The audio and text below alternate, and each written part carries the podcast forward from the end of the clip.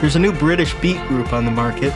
Yeah, this pop combo comes from Liverpool, England, way across the pond. Merseyside. And uh, me and Alex are here with our algorithm that gives us the perfect score for every album.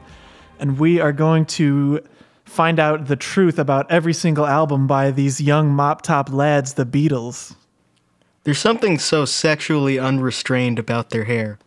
Yeah. I don't know what it is. It's just so hot that they have bowl cuts. They all have matching bowl cuts and they wear suits together. It's just it's getting the teens too riled up. Yeah, the teens love those that suit look. They're thinking about business and business makes them think about money and they like money. But those that those haircuts are too long for the workplace. That's what's so beguiling about it. Yeah, how are you going to go to the factory looking like that with a rock and roll attitude? That's the Beatles' origin story. Is they were all these working class lads from Liverpool, and after high school, they all went to work at the factory, but they all wore the suits when they were like shoveling coal or whatever. And they saw each other. They're like, "Hey, we got a similar sense of style. We should uh, pick up a guitar." They got their hair cut off in a factory accident. It used to be even longer. Yeah, it got, they got trapped under a rock. Like a big rock fell on them and ripped most of their hair off. Let's see. Let's let's go back to where it all began, though. On the album "Please Please Me," Pitchfork gave it a nine point five, which to me seems like they're basically giving it that score because the Beatles are a big deal and it's their first album. I don't think the music on there warrants a nine point five. It's just Yeah, like it's not- historically yeah. significant. Yeah, it's mostly covers. There's like what? One, two, three, four, five, six covers. Yeah. Almost half the album is covers. The only real like well, I guess Love Me Do is a memorable Beatles song. I saw her standing there is memorable. The title track, that's a great song. Yeah. Less Like- than two minutes. Packs it all in there. The thing about 1963 was like nobody had actually rocked yet. So when people heard John Lennon's vocal performance on Twist and Shout, they were like, "Holy shit!" Like it melted their faces off. Even though in retrospect, it's kind of like, I mean, that's like a normal, a normal performance, man. Yeah, he like had a cold and then sang it then, and that's pretty cool. It's not as good as the original one because that one had Trade Martin on it. Yeah. That's just our way of uh, linking in Donald Trump to John Lennon here. You only have to go one degree of separation there. Um, let's see what this album gets, though. What is the perfect score for it? 1.6. Ooh, That's pretty harsh. But here's the thing half these fucking songs are covers. You get a zero on the covers because you didn't do any of the work. yeah, someone else did that for you.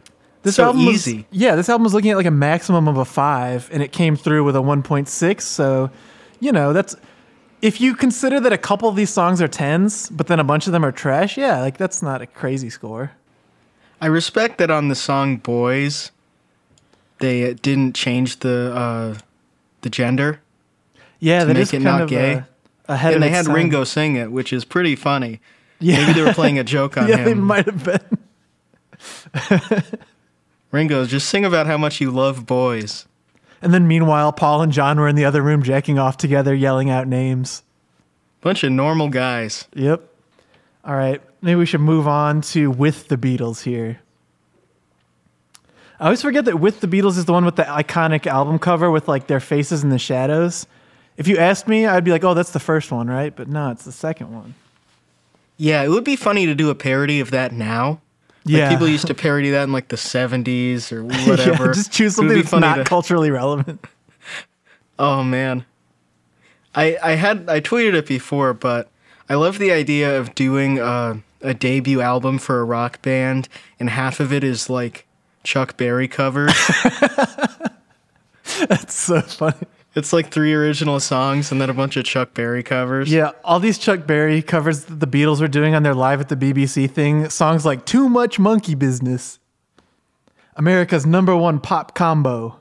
Chuck Berry didn't have the balls to tell it like it is. Talking about my dingaling. Yeah. You're filming girls going pee pee.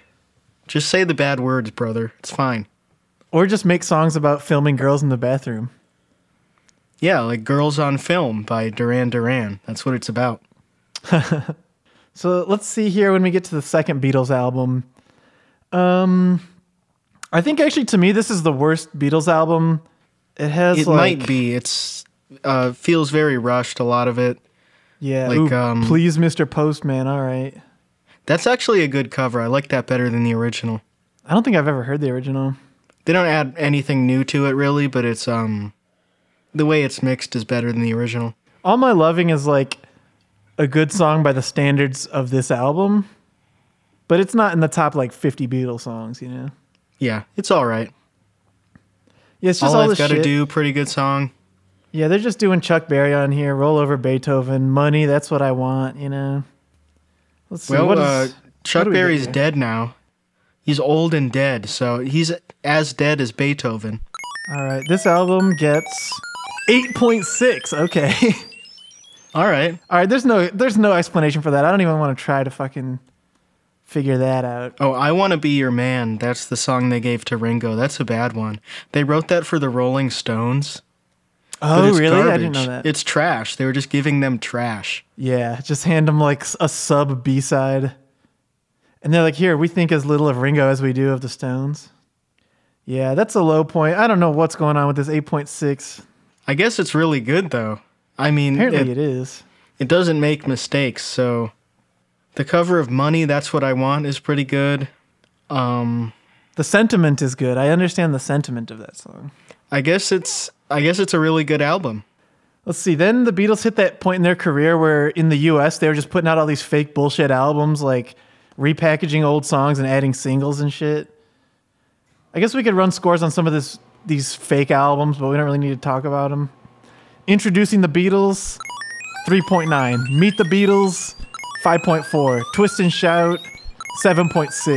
The Beatles' second album, 5.6. Okay, that all seems reasonable. Fuck that shit. Oh, wait, here, Long Tall Sally.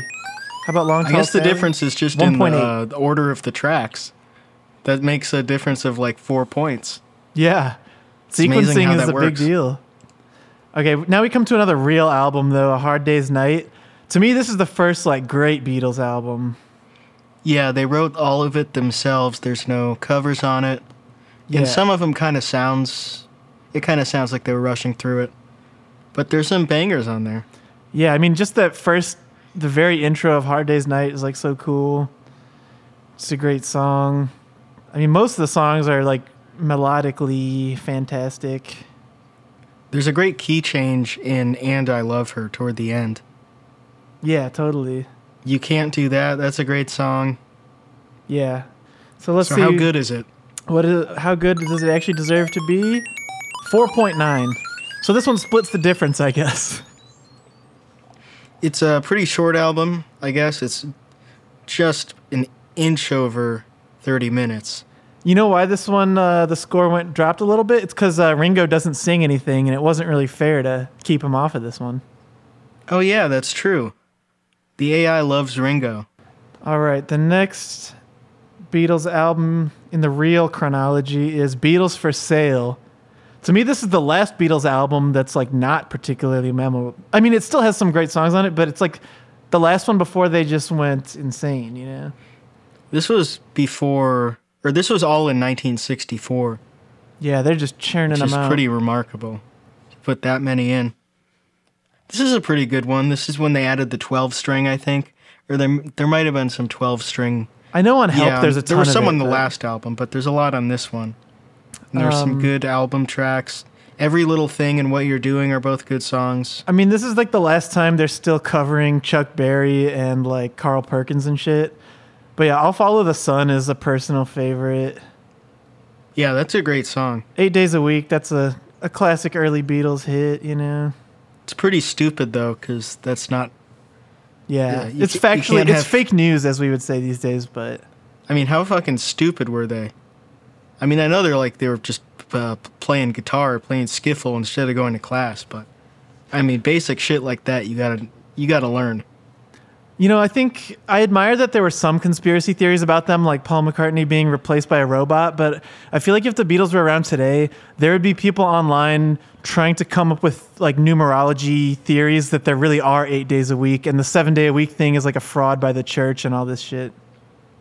That's true if their fandom. fans were online, it would be insane. Like those screaming girls in 1964, yeah, it would be like at least as bad as K-pop fans. Yeah, no doubt. So let's see. What did we get here for Beatles for Sale? 5.0. That's a slight improvement over the last album. It's okay. It's um, it's mad there are more covers on this one. Yeah, that's a fa- that's one of the more fair scores we've had so far. Then we got some more bullshit albums here. Beatles 65. Okay, I don't even know what the fuck's on that. 1.6. That that's what it deserves. Okay, Beatles 6. 5.8. Hey, not bad. But now we we get to help. This is where things like actually get unimpeachably good, you know? Yeah, this is a good album.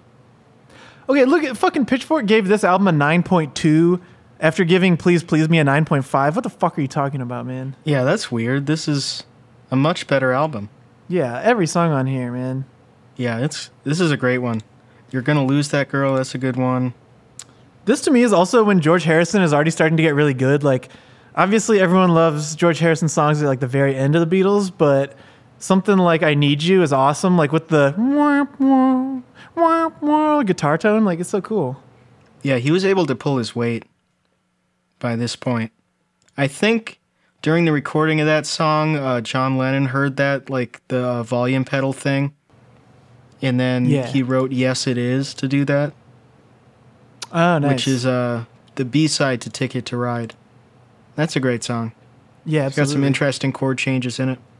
Yeah. This is yeah, this is the point in the Beatles career too where most of the songs start having like much cooler chord progressions and I'm trying to think what else to say about Oh, you've got to hide your love away is cool. Um with like the flutes of different sizes where isn't that what they did where it's like that thing where you take out one of the parts of the flute to make it sh- like it's not a piccolo, I don't think. I'm pretty sure they just remove one piece of the flute and then play it that way, I think.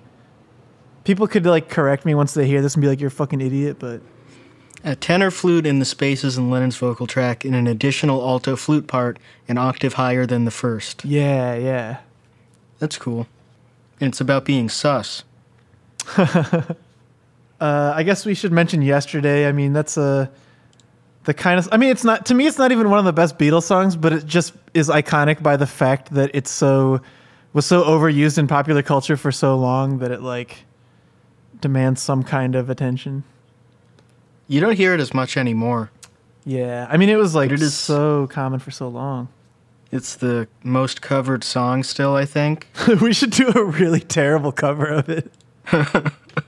no one's done it before. shit on That's it. a funny bit, covering a song that's been covered endlessly. Yeah. Going through like the most covered songs and then doing them. yeah. What are those? What are the most covered songs? I'm curious. While you're looking that up, I'm going to get this album a score here. 5.6. I guess that's still an improvement. These scores keep going up slightly as we go along, I guess. After they peaked on the second album. Oh, you know who covered yesterday? Huh. You're not going to believe it. It's Bugs Bunny. Are you serious? Yeah. Oh my god, it's a whole album of Bugs and Friends sing the Beatles. I didn't know this existed. Me neither. Yesterday, I Can't Get No Satisfaction, Eleanor Rigby, Cry Me a River, and I Love Her. Is that really one of the most covered? I guess a bunch of people have done it, but it's not one of their like most well-known songs. Summertime from Porgy and Bess, Imagine, Over the Rainbow, Blackbird. That would be pretty good to do uh, a, an Over the Rainbow cover with the ukulele. Just do a cover of that guy's cover. Dude, are you listening to this Bugs Bunny cover? It's Daffy doing yesterday. Oh, it's Daffy? Yeah, and then an anvil falls in the middle of the song and interrupts it. There's a shadow hanging over me. Oh, if you had a vinyl of this, I assume this is from the 60s, right? No, it's from the 90s. 95. It's from the 90s. Dude, yeah, is this on vinyl? I would buy this if it's like not expensive. Was this like part of the anthology project? yeah. They did those old songs and then they reworked stuff with Daffy Duck. Man, this is a hell of a find. Uh, We were with Daffy in the studio and, you know, we still miss John, but I think we can say conclusively that Daffy is a, a better part of the Beatles than John. yeah, Daffy is the fourth Beatle and John's the fifth. And they were going to relaunch the band with him as the uh, lead singer, but, But then, then Space Jam, fell on him. the Space Jam contract came through, and he was like, "Guys, I've got uh, bigger projects to move on to." Yeah, Michael Jordan, uh, taller than any of the Beatles. So So, um, Bugs and Friends sing the Beatles. That album, two point nine. Interestingly, maybe it doesn't like cartoons. yeah, we like like we've said in the past, we don't really know the biases of this algorithm, even though it claims to be flawless. You never know. It's possible it was wronged by Daffy Duck at some point in the past, Yeah, and that factors into it. Like many people have been wronged by Daffy Duck. Um, let's see here. Rubber Soul. As we move on, this is really just uh, the best shit right here. We're getting into the good stuff. Yeah, that could be my favorite album of theirs. Man, what is my favorite? It's honestly hard. Like, it's definitely changed over the years. You know, I would say that like when I was like a little kid, Rubber Soul was definitely my favorite. But Yeah, in my I had life, it on CD, one of those old ass CDs, like yeah, when yeah, they were released in 1986. Yeah, and my dad no had all of art on the disc. like all those like yeah weird 80s cd releases and my dad would just play like all that shit all the time um but like every song on here is fantastic there's not really like a weak moment Yeah, it's all good. this is one of those albums where it's kind of programmed into my head where bef- like as a track's about to end i can already hear the exact first notes of the next track you know what i mean like the Oh, yeah, flow for is sure. just so mem- deeply ingrained in my memory It's a great like uh, format of album where it's just barely over 30 minutes. Uh, it's got a bunch of songs that are like all good and they sort of run into each other. It's like a satisfying thing to listen to. There Yeah, not like a, a part where it like really slows down or like it doesn't get bad towards the end. It's just solid the whole way through and doesn't take up uh, 78 minutes of your time. Yeah. Uh, if I needed someone's another like underrated George Harrison th- song, I think. I think we were talking about uh, how Drive My Car isn't even a song about a fast car. Yeah. All the American songs from that time were uh, about really fast cars, like a really fast, shitty car yeah. that Since will the kill you if you run over a stick. this song's about like chauffeuring someone, so you're actually assuming it's like this big, pretty like bulky kind of probably limo-y kind of thing, right? Like, I guess there's like a a, a certain amount of like wealth there, which is cool, but. I don't know, man. All the lyrics are so fucking stupid too. Like beep beep beep beep, yeah. Like, man, you can't fucking get away with that shit in the last like fifty years. Yeah, there wasn't even a single, so they didn't even have to. Uh, Yeah, make it so. they really didn't have to put that in there. But it's funny. Yeah. Lots of people have cars. It's relatable. All right. So what does this album get? Zero point four. Oh my god, dude. So maybe it, might be looking at the cover art, which is like distorted. It's in the Yeah. wrong aspect ratio. So It's possible Uh. that um, the algorithm saw that cover art that was distorted, so then it distorted the record to match it and even it out, and then all the music was distorted and it couldn't hear it, and that's why it got the zero point four. it's possible the AI is mad that there's sitar in it because it hates Indian people.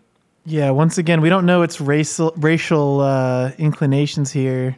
I did feed a bunch of Orientalist literature into it beforehand.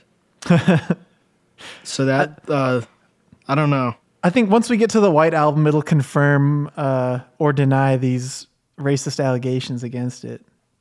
Oh, I forgot. Like another good thing to bring up though is that this is the part where we get into the Beatles having so many good non-album singles. You know, like Day Tripper, We Can Work It Out, all that stuff is kind of a companion to this album. Yeah, it's funny how certain songs get um, forgotten about because they're not on the main albums. Yeah, that was one of those eras where it made sense to leave them off the album, especially when you had as many hits as they did. It was like, fuck it. Like singles are so important and people would buy seven inches and stuff. And now we're back in one of those eras basically. Like streaming has made it so people don't really give a shit as long as it's available. Yeah, Um Revolver. Yeah, Revolver, here we go. Another one that's just top to bottom. You can't complain about. Actually, okay, my one complaint on this album is that some of Paul McCartney's shit is cheesy as fuck. Like he's starting to get into his like the period where he diverges from John by just writing more and more like cheesy ass like you know, good day sunshine type of shit. But I still like those songs. Yeah. They're all great songs. But that is actually my take on this album is that Lennon is at like peak. Every single Lennon song on here is insanely good. And then the McCartney songs are good, but not on the same level. Yeah, I think McCartney was like slightly before his peak. They were both before their peak, but he peaked a little bit later, I think. Yeah, totally. Let's see, what do we get here for Revolver? 7.0. Damn, that seems harsh too, but at least it wasn't a zero. Yeah, that's I could see how that's sort of reasonable. Yellow Submarine. Oh, I, oh, I should have said that. I fucking hate that song. That song is like a zero, you know? Yeah, like that's the it, that should have just been a was that a single? I'm not sure. It was a like, B side to reused it. Eleanor Rigby. They reused it when they made the animated movie, but Yeah, I wish that had been left off the album. It Yeah, would have been too. fine as a, a just a B side, but And it it's like- throws off the pacing of the album. It comes right before She Said, She Said, which is like one of the very best songs. They go from like this super cheesy bullshit to like one of the coolest. I feel like some some songs like She Said, She Said, and like maybe I Want to Tell You or something are the blueprint for bands like Spoon in the 90s and 2000s. Like kind of Yeah. simple, stripped down arrangements um, with kind of like simple piano parts and like overdriven guitar. Like, Yeah, definitely. um, let's see. Let's keep on rolling. Sergeant Pepper here. What can you say about this one? They must have been smoking crack or something. yeah. to come up with all this nonsense. This is their K2 album. Yeah, they were really into spice. This was my favorite when I was a kid, and it might still be my favorite. It's good for when you're like four because it's very colorful, and they all have like the different color suits. And there's four-year-olds are like, so- horse noises and all that stuff. Four year olds are so fucking dumb and stumbling everywhere like they're wasted all the time anyway, so they're on that same vibe as the Beatles. Yeah, English psychedelia was uh, very like child oriented. It was about like um, revisiting childhood, whereas it wasn't so much in America. Something that's funny about like British psychedelia that always they always pair that like childish kind of like nursery rhymey major key stuff with like really specific proper nouns in all the songs. Like uh, the first Pink Floyd album is like that, and so is this era of Beatles stuff. Like, um, I'm sure like Penny Lane. There's so many just like stupid images in it that are just like, oh, he's wearing a rain mac, you know. Yeah, the specificity is great though. Oh yeah, I think Pink Floyd is more guilty of it in like the Syd Barrett era of like songs where it's like, "There's a gnome named Grimble Gromble." It's like, what the fuck are you talking about, man? Yeah, shut the fuck up, man. This is it's making the whole psychedelic movement look bad, yeah, giving them stuff to make fun of you with. yeah. I'm trying to decide what is my favorite Beatles album at this age. Sergeant Pepper's a possibility. I think that like Abbey Road's also possible. I don't know if I like that too. one that know. much. Aw, it's great. Like I don't, I wouldn't rank Abbey Road that highly, even Uh, though it is great. It's definitely like top three. I just can't decide what's number one. I mean, Sergeant Pepper might be my favorite at this age, but let's find out how stupid I am for thinking that. Because this album deserves 5.9. It's kind of in the middle of their discography. Yeah, it's it's pretty good. It's it's fine. Uh, you know, a lot of people on the cover are not actually in the band. They try to pull a little trick on you and stand in front of all these guys, and they try to make you think that Karl Marx and Charlie Chaplin and Edgar Allan Poe are in their band, but those guys Yeah. have been dead for like 20 years. So And a lot of them were just groupies of the band. And you can't put the fans on the cover, man. Fuck the fans. Yeah, they let a bunch, a big crowd of guys come in the place where they had the pictures, and they probably stomped all over the flowers on their way out. Yeah, I don't like that. And you got some wacky, shitty instruments on here. Like uh, she's leaving home. There's all kinds of just cheesy ass, like flowery orchestral crap. Yeah, there's some Oriental uh, type stuff. Yeah, that's a that's a good point. This uh, algorithm is sticking with potentially racist attitudes in these scores.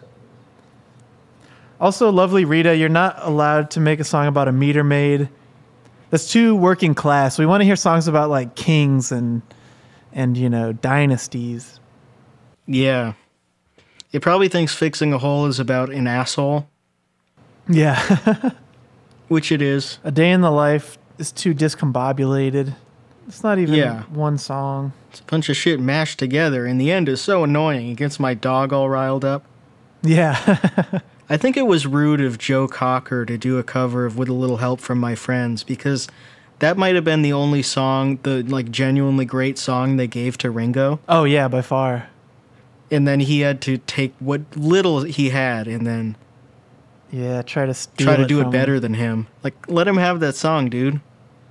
But Ringo's alive and Joe Cocker's dead now. So look who won that one. it like for the sake of moral justice or whatever ringo has to outlive paul but the way that the world actually works is that paul's just never going to die and ringo's going to die like tomorrow I don't think either one of them is ever going to die. yeah it's it's quite possible It would be pretty weird if they lived to like a hundred, like Kirk Douglas. oh, I'm so glad to be rid of him. does the british uh, crown have you know how like the president passes to all this weird shit of like oh if the speaker of the house can't be president then it's uh, the secretary of the treasury you know like there's this long line um, does the british crown eventually pass down to people who are knighted if the whole royal family was massacred because that would be cool as shit if like paul mccartney became the king at like age 102 That would be pretty cool. Yeah, it goes the Queen, Prince Charles, um, Jimmy Savile, but he's dead now.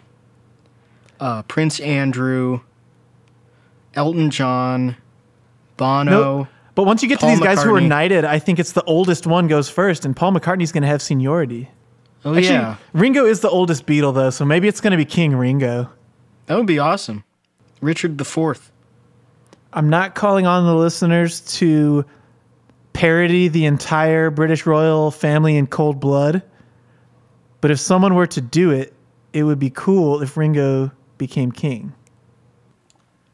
All right, next we got an al like this is the only like American release that in retrospect is considered an album, right? Like the Magical Mystery Tour EP plus a bunch of singles from the time. Yeah, it's an EP and then two singles. and like the It singles are what puts it over the top. I mean, all the singles are just insanely good, and the EP is mostly good. Yeah, they had filler, but at this point, it was okay that they had filler. Yeah, exactly. There's only a couple filler songs too, like "Flying," that instrumental. That thing's pointless. But like uh, "Blue Jay Way" is one of the best Harrison songs. Super cool for the time. Like it's more like chromatic and weird than most mainstream '60s music for sure. Yeah, that's a great one. I am the Walrus. Strawberry Fields Forever, even though it's probably a lame opinion, it's I think the best Beatles song. Yeah, it's a great song. It's uh, it's amazing. Just completely flawless, insane arrangement, insane song, just absolutely perfect. But what does this album deserve? 1.4. Man, there's like no high scores today. Oh damn. Maybe it only listened to the first three tracks and then came up with the score then. Yeah, it stopped halfway through flying. Uh, might have thought Paul McCartney was being too mean to the fool on the hill. Yeah, the eyes in his head see the world spinning round. I mean, maybe he's not as stupid as we think. He realized the earl, the earth is not flat. Yeah, it's not. It, it's confused internally about whether he's smart or he's a fool. It just makes no sense. It's ridiculous. I, I see why the AI is so angry at it. I am the walrus. I don't know what that guy is talking about. That song, give it a zero. Yeah, it's a bunch of nonsense. They're probably smoking crack uh, to be able to come up with shit this out, off the wall. So I guess it's bad. It's not good at all. It's abysmal. Now we move on to the self titled album, known as the White Album because of their racial attitudes at the time. Yeah, the Whites Only album. Yeah. You you got to imagine there's like some white supremacist uh, band that has made that, you know? for the Weezer album. See Weezer White Album. Oh God, I forgot that. Like we even talked about it on the show, and I still forgot that that existed. Yeah, it's really easy to forget. It's just they put out an album. Oh my God, the Weezer Black album. They put one out last year. Uh, they put They've been putting out albums really quick, dude. it's it's insane, and they're they're all just called Weezer. Van Weezer. That's coming up. I think it's cool that like you know the Beatles were putting out albums really quick and they were all good, but I like the idea of a band like Weezer who put out its good albums pretty slow and then sped up to just churn out a bunch of garbage. Yeah, why are they still doing that? What do they even play on tour? It must be like mostly Blue Album stuff, and then uh, Beverly Hills and Let's take, I'm gonna guess that you're probably right. Like Africa. I would admit it's probably There halfway a greatest hit set, and yeah, a couple covers and a couple new ones. I can't. I can't imagine there's so, a lot of stuff from like the 2010s that they're playing. So I don't know why they even put those out. What's the point? You're totally man? Chill right, out. Okay, here. Here's the most recent Weezer set list from November. Buddy Holly, The Sweater Song, Take On Me by a-ha, My Name is Jonas, Perfect Situation from uh, the same album as Beverly Hills, Paranoid by Black Sabbath, Holiday, uh, The End of the Game, which I don't know what the fuck that is, so clearly that's a new one, Africa by Toto, Hash Pipe, Surf Wax America, The Good Life, Beverly Hills, Island in the Sun, Thank God for Girls, which has to be another recent one, uh, Tears for Fears, Everybody Wants to Rule the World, and Pork and Beans. Then their encore is Buddy Holly, Lithium by Nirvana, and Say It Ain't So. They played almost the entire Blue album. Yeah, so they've got like five nine covers. tracks from the Blue album, and then like w- one from Pinkerton or two. I think two. Um, one. They only did Good Life. And They did more covers than any album of theirs besides Blue album. yeah, It- yeah, it is very lopsided. I think there are a couple albums where they don't have one song from them. Yeah, that's really funny. Like, but that's what we, that's what we were saying. Mostly Blue album, greatest hits. A stu- no like well-known band should be playing five covers in a 20 song set. That's so weird. Yeah, they think they're good, but they play the lamest covers. They go for the low hanging fruit. It's basically Yeah. the bit I was talking about like 20 minutes ago of just covering um, the most covered songs in history. Yeah, absolutely. Like they did dude. Africa, and it was like kind of uh, interesting because it's. I don't know where it came from, the idea to cover that. I don't know if it had some resurgence prior to that. Yeah, but covering Lithium by Nirvana, come the fuck on, dude. Yeah, that's like something I would have done in like playing uh, when I was 14. Yeah, exactly. And you're almost contemporaries Toughs. with that band. Like In Utero came out the same time as the Blue album. Like that's fucking just dumb, dude. Yeah, they they were really into doing Paranoid Android for a while. Oh, I didn't know that. That sucks. And- I'm glad I haven't heard that. It's like that's the you, you got to go for a more obscure song. And that yeah, Yeah. The, the Tears for Fears song, like there are plenty of good Tears for Fears album tracks you could do that people haven't heard. Paranoid by Black Sabbath, like But the a- reason they're doing the biggest hit by all those bands is they're literally just turning into a cover band. I like guess a- it pretty much is a cover band. They're just doing yeah the most well just known song. straightforward renditions of very well known songs. Like, and it's already a quarter of their set. They just need to step it up to the halfway point soon, and then by like 2025, they can literally just be a cover band that plays arenas. Once Van Weezer comes out, they're just going to be doing Van Halen covers, aren't they? Yeah. They should have David Lee Roth come out Ooh, yeah. They should do a Vegas thing. With him. exactly as he is now and do the uh, talk about um, the dance studio where Argentinians come up and they dance the night away. The thing, And like Weezer as Gene his Kelly's band, name on the wall. that would actually be better than the show he's putting on for real. Yeah, they would. They would agree to that. They would love that. Yeah, I think un- unironically they would do something like that. Yeah, they love like paying tribute to arena rock, but way too much. It's supposed to be like for bands like that that were um alternative or grunge or whatever, they were supposed to like say, "Oh yeah, we don't like all that, you know, the cock rock, all that mainstream crap." Weezer We was the only like-" one that openly did like it. Yeah, like uh, like occasionally some of them would be like, "Oh yeah, well actually we like Kiss." Uh Actually, uh, we, we like Led Zeppelin. Yeah, but, But Weezer would put it Weezer into just a does song, it you know? constantly. Yeah, like in They the were like, garage, he would actually- say that.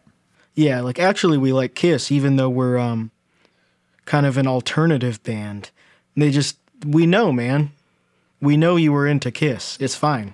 Yeah. You don't have to tell us over and over. So speaking of bands with white albums, the white album obviously it's bloated, but there's a classic album in there. Yeah, it's kind of it doesn't it's kind of a um a sharp jolt from the last 3 albums. Or not counting Magical Mystery Tour, but like Rubber Yeah. Soul, Revolver, Sergeant Pepper's all have a certain flow to them. They have like a theme, they have a, a sound that's consistent mostly through the whole thing. But this one uh, bounces from a lot of different stuff and doesn't have like a it doesn't have like a narrative to it. Which is I guess part of the point, but Yeah, especially just because they didn't want to work together. but yeah, they were just alone in the studio, which could have been fine for some of it, but a lot of the that's not really where the, any of the the um the bad parts about it come from. yeah, I would agree with that. Because they could all played the same instruments, but it's just some of the songs are just like not great. Happiness is a warm gun though. That's one of the best Beatles songs to me. Easy. Yeah, that's a great song. That should have been longer. Like the way it progresses um, is very unusual for the 60s. It's more like a Radiohead song or something where like it goes section, section, section rather than verse, chorus, verse, chorus, verse, chorus, you know?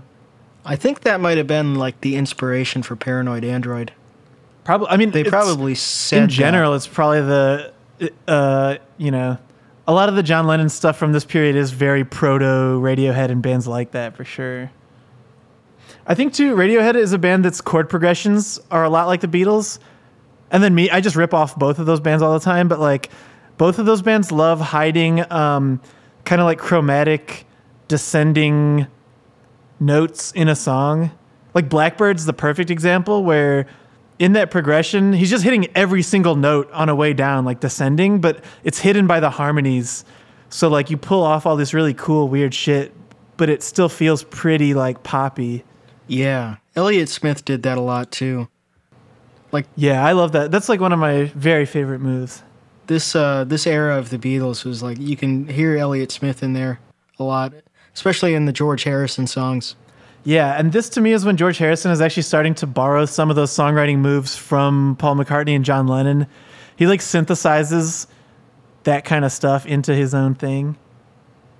The Harrison thing he starts doing on this album is songs like "While My Guitar Gently Leaps," ugh, "Gently Weeps," where um, you do like the minor to the relative major, where you'll have like the minor verses and the major choruses, or vice versa. Yeah, That's also a Wolf Parade thing. If Dan was here, I'd call him out on copying these guys on that shit. Wolf Parade's done that on so many songs, dude. yeah, I've done that too. It's a classic move. It's a great move. I should be doing that more. Yeah, it's a prank. Oh, you thought it was minor? Well, aren't you stupid? Nope. Not anymore. Ooh, uh, worth pointing out that um, "Don't Pass Me By" is the only song Ringo ever wrote by himself in the Beatles, and that song fucking sucks. Yeah, you can tell. It's also like again, like we're talking about how the Beatles at this point wrote like every single chord progression is so unique and cool. Like none of these songs repeat the same type of chord progression like at all. But then on uh, "Don't Pass Me By," it's literally just the one, four, and five chords doing the most basic like country bullshit. There's no surprises, not even like the slightest deviation from the most basic thing you could ever do in a song. Yeah, not that good. Nope. But Mother Nature's Son is like one of my favorite deep cuts on here. Yeah, that's a good song. Cry Baby Cry, that's a good one. Long, long, long is cool because it's them starting to figure out like Mellotron and weirder instruments. But let's see what this album deserves. 6.5.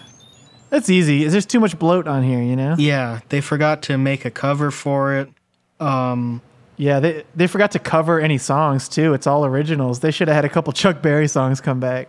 uh, they might have been mad at the fact that Revolution 1 was just a shittier demo version of the single. Man, Pitchfork gave this one a 10 out of 10 after it didn't give a 10 to albums like Help. Yeah, how is this a 10 out of 10? Yeah, of this like classic era, like the peak of the Beatles, this is obviously the one that's like less perfect, you know? Yeah, 10 out of 10. Come on. How can you say there are no flaws on the White Album? So, I mean, this one we'll pass over kind of quickly, I bet you, but uh, the Yellow Submarine soundtrack. I had a CD of this. It's not terrible because there's a couple hits, like Hey Bulldog is actually really good. Like, one of the best Beatles riffs. That's a great song. Yeah, you I can kind of hear that in Steady as She Goes by the Raconteurs. Yeah. That's like the other song it ripped that. off, and the uh, the first one is "Is She Really Going Out with Him?" All together now, uh, Andre 3000 covered that at some point. That was kind of interesting. Yeah, that song's childish to me. I, I consider Yeah. it to be childish. Yellow Submarine gets recycled here. That's lame as shit. So what's this album get? 0.9. That one is 100% correct. Ooh, really doesn't like it. All You Need Is Love and Hey Bulldog are like the two legitimately good songs. Yeah, They're holding down the, the weight. back half of it is the soundtrack. They re-released the one I had was Yellow Submarine song track, which is for the 1999 re-release, which re- replaced the film music with just a bunch of tracks from Sergeant Pepper's Oh, funny. and also Nowhere Man, which I think were in the movie. I don't remember. So that I guess that would be a better album than the uh, original one, but it's mostly just Yeah. the greatest hits. Then we move on to the last two albums, which were recorded in the opposite order they're released. So, like, Abbey Road is really the final album, but I guess we'll just do it chronologically. Yeah, Abbey Road, like I was saying, I think it's one of the best. There's almost nothing bad. I don't like George Harrison's all denim outfit. Yeah, you're right. Anything? Let's well, let's get a score right away so we can comment on this. Zero point four. Even, we've got we've had three albums under the one point mark today. This is ridiculous. But you're right. I think it's it's like uh, judging the fits rather than the music here. They all look like a bunch of fools on this cover.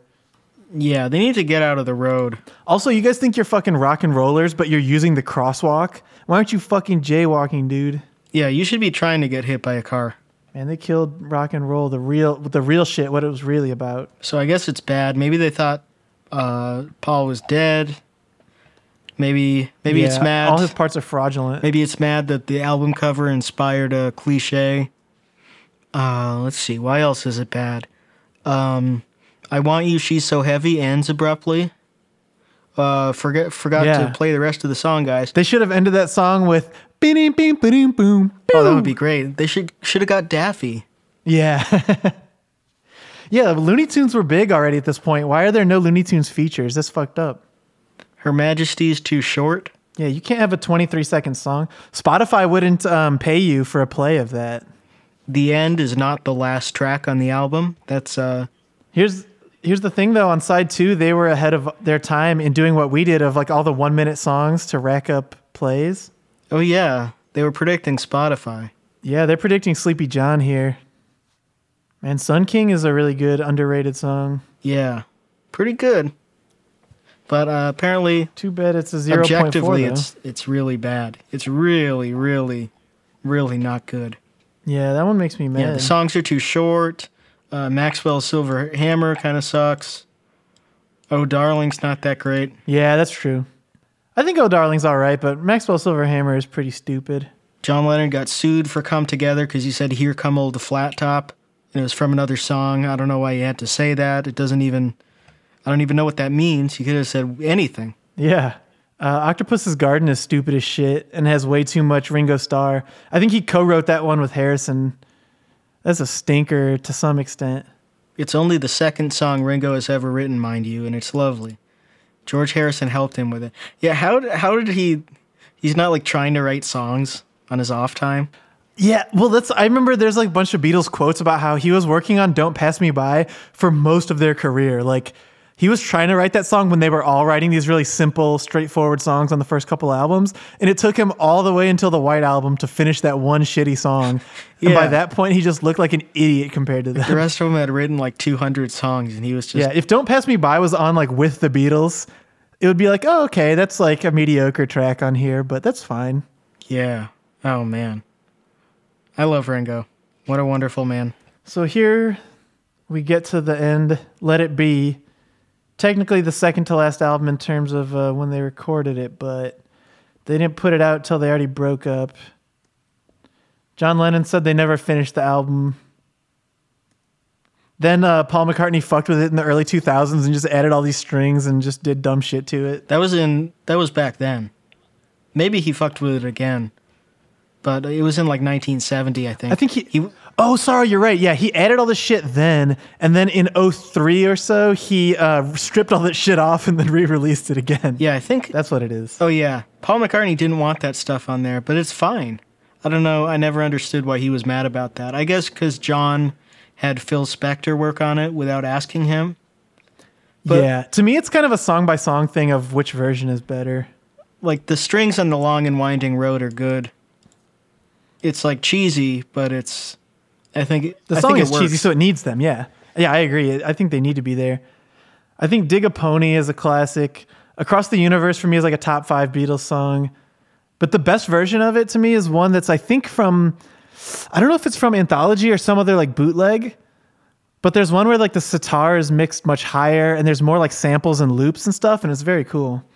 I Me Mine, that's a great song, except for the chorus, I guess. Yeah.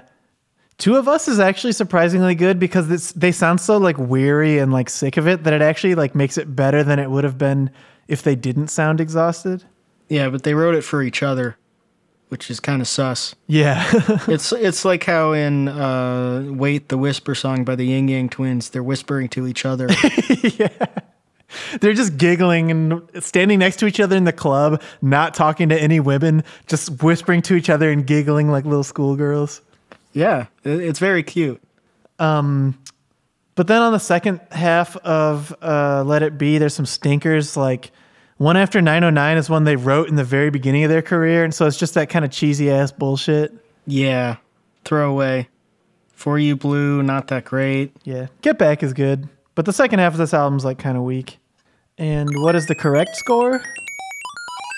5.3. That's one of the more accurate scores, but still kind of cruel. That's a little low, but Yeah, it's a little low, but it's reasonable. I think it's within the range of reasonability. yeah, that's not insane. The cover, That last 0.4 is still making me mad right now. the cover kind of sucks. It's like I don't know why it's iconic, iconic. It, by like, default. it- it's- yeah, They've got like different background colors. It's just a bunch of random pictures. That's a good point. Like from a graphic design perspective, it wasn't very well thought out. Like any graphic designer today who thinks about that shit wouldn't put that like red Paul McCartney one. Yeah. They uh Um, if you look at a yearbook from like the 70s, Yeah, that's that's what it looks like for the page about like uh the theater club or whatever. And they've got the active Yeah. shots. That's what it's going to look like. I don't know why why that became their most famous cover.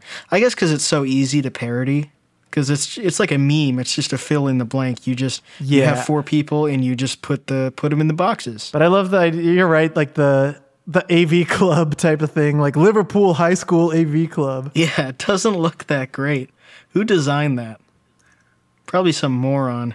But yeah, I think this is the most in depth anyone has ever gone into the Beatles catalog.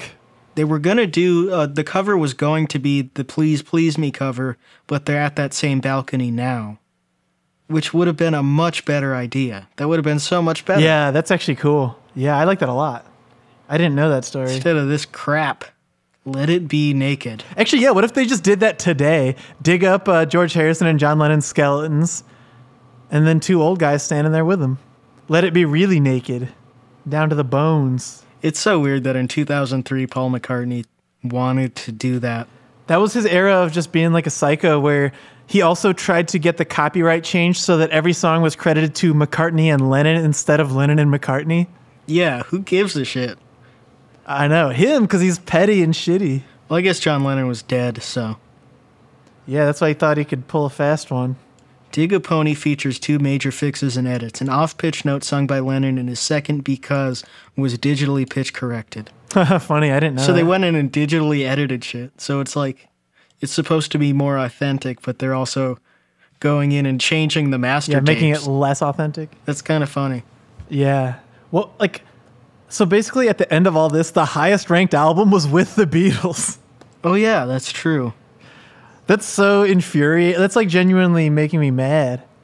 That's literally the worst album. It- but it turns out that we're wrong about everything. So Yeah, I guess it's Sometimes you learn things. What about the uh, the Christmas album? Oh yeah, it was like for their fan club or something, right? Um, I'm trying to find that. The Beatles Christmas records. So I guess they were. It was a series of seven inches. Oh yeah, I see. So it's like a seven inch they did every year for their fan club. Man, what the fuck were they thinking? The first song they did was "Good King Wenceslas." No one wants to hear that. Come on. Yeah, that's not a banger. Oh my god, dude. The song, so it was Good King Wenceslas, and then it ended with a closing chorus of Rudolph the Red-Nosed Ringo. Damn, that's Someone should have beat their little asses. that's so stupid. Ugh. Uh, then the next in '64 they did Jingle Bells. Ooh, I was thinking earlier it'd be funny if we covered yesterday really shittily, but they already did that in one of the Christmas records. They did several off-key a cappella versions of yesterday dispersed throughout the record. That's a pretty good bit. That's actually a good bit. Yeah. The Beatles were also very funny. Like they uh especially in the early days, they were so good at dealing with the press by just making jokes and shit. yeah. Let's get a score for Good King Wenceslas. 5.5. It's uh, one of the better things they put out. It's Better than Abbey Road. Yeah. I like the cover of the seventh Christmas record. Yeah, it's really artful actually. Like just kind of like a, a what do you call it? Like when you move the camera while you take the photo and it's all blurred. Yeah, that could be like a fucking Sonic Youth album cover. Yeah, that was ahead of its time. They, why'd they use it for the Christmas album? That should have been the Let It Be lame- cover. Lit- yeah, seriously, that's like a fucking amazing cover right there. And it's just called The Beatles' Seventh Christmas Record. Ooh, the the seven inch features an extensive visit with Lennon and his wife Yoko at their estate, where they play "What Will Santa Bring Me" games. Jesus Christ, that sounds awful, dude. They were probably nude too. That's uncomfortable. Ringo appears briefly um, to public- publicize his recent film, The Magic Christian. Damn, it'd be fun to get your hands on the seven inch. It sounds fucking stupid. Yeah, I guess they sent him out to a lot of people. Let's see what that one um, deserves for a score. 4.4. All right. Cool. I think we've uh, pretty much covered it here. Those are the objective scores. Yeah, now we know the real story about the Beatles. Not that good, and they peaked on their second album, Yeah. Well, I gotta change my opinions, I guess. making the necessary corrections now. yesterday. All my troubles seem so far away.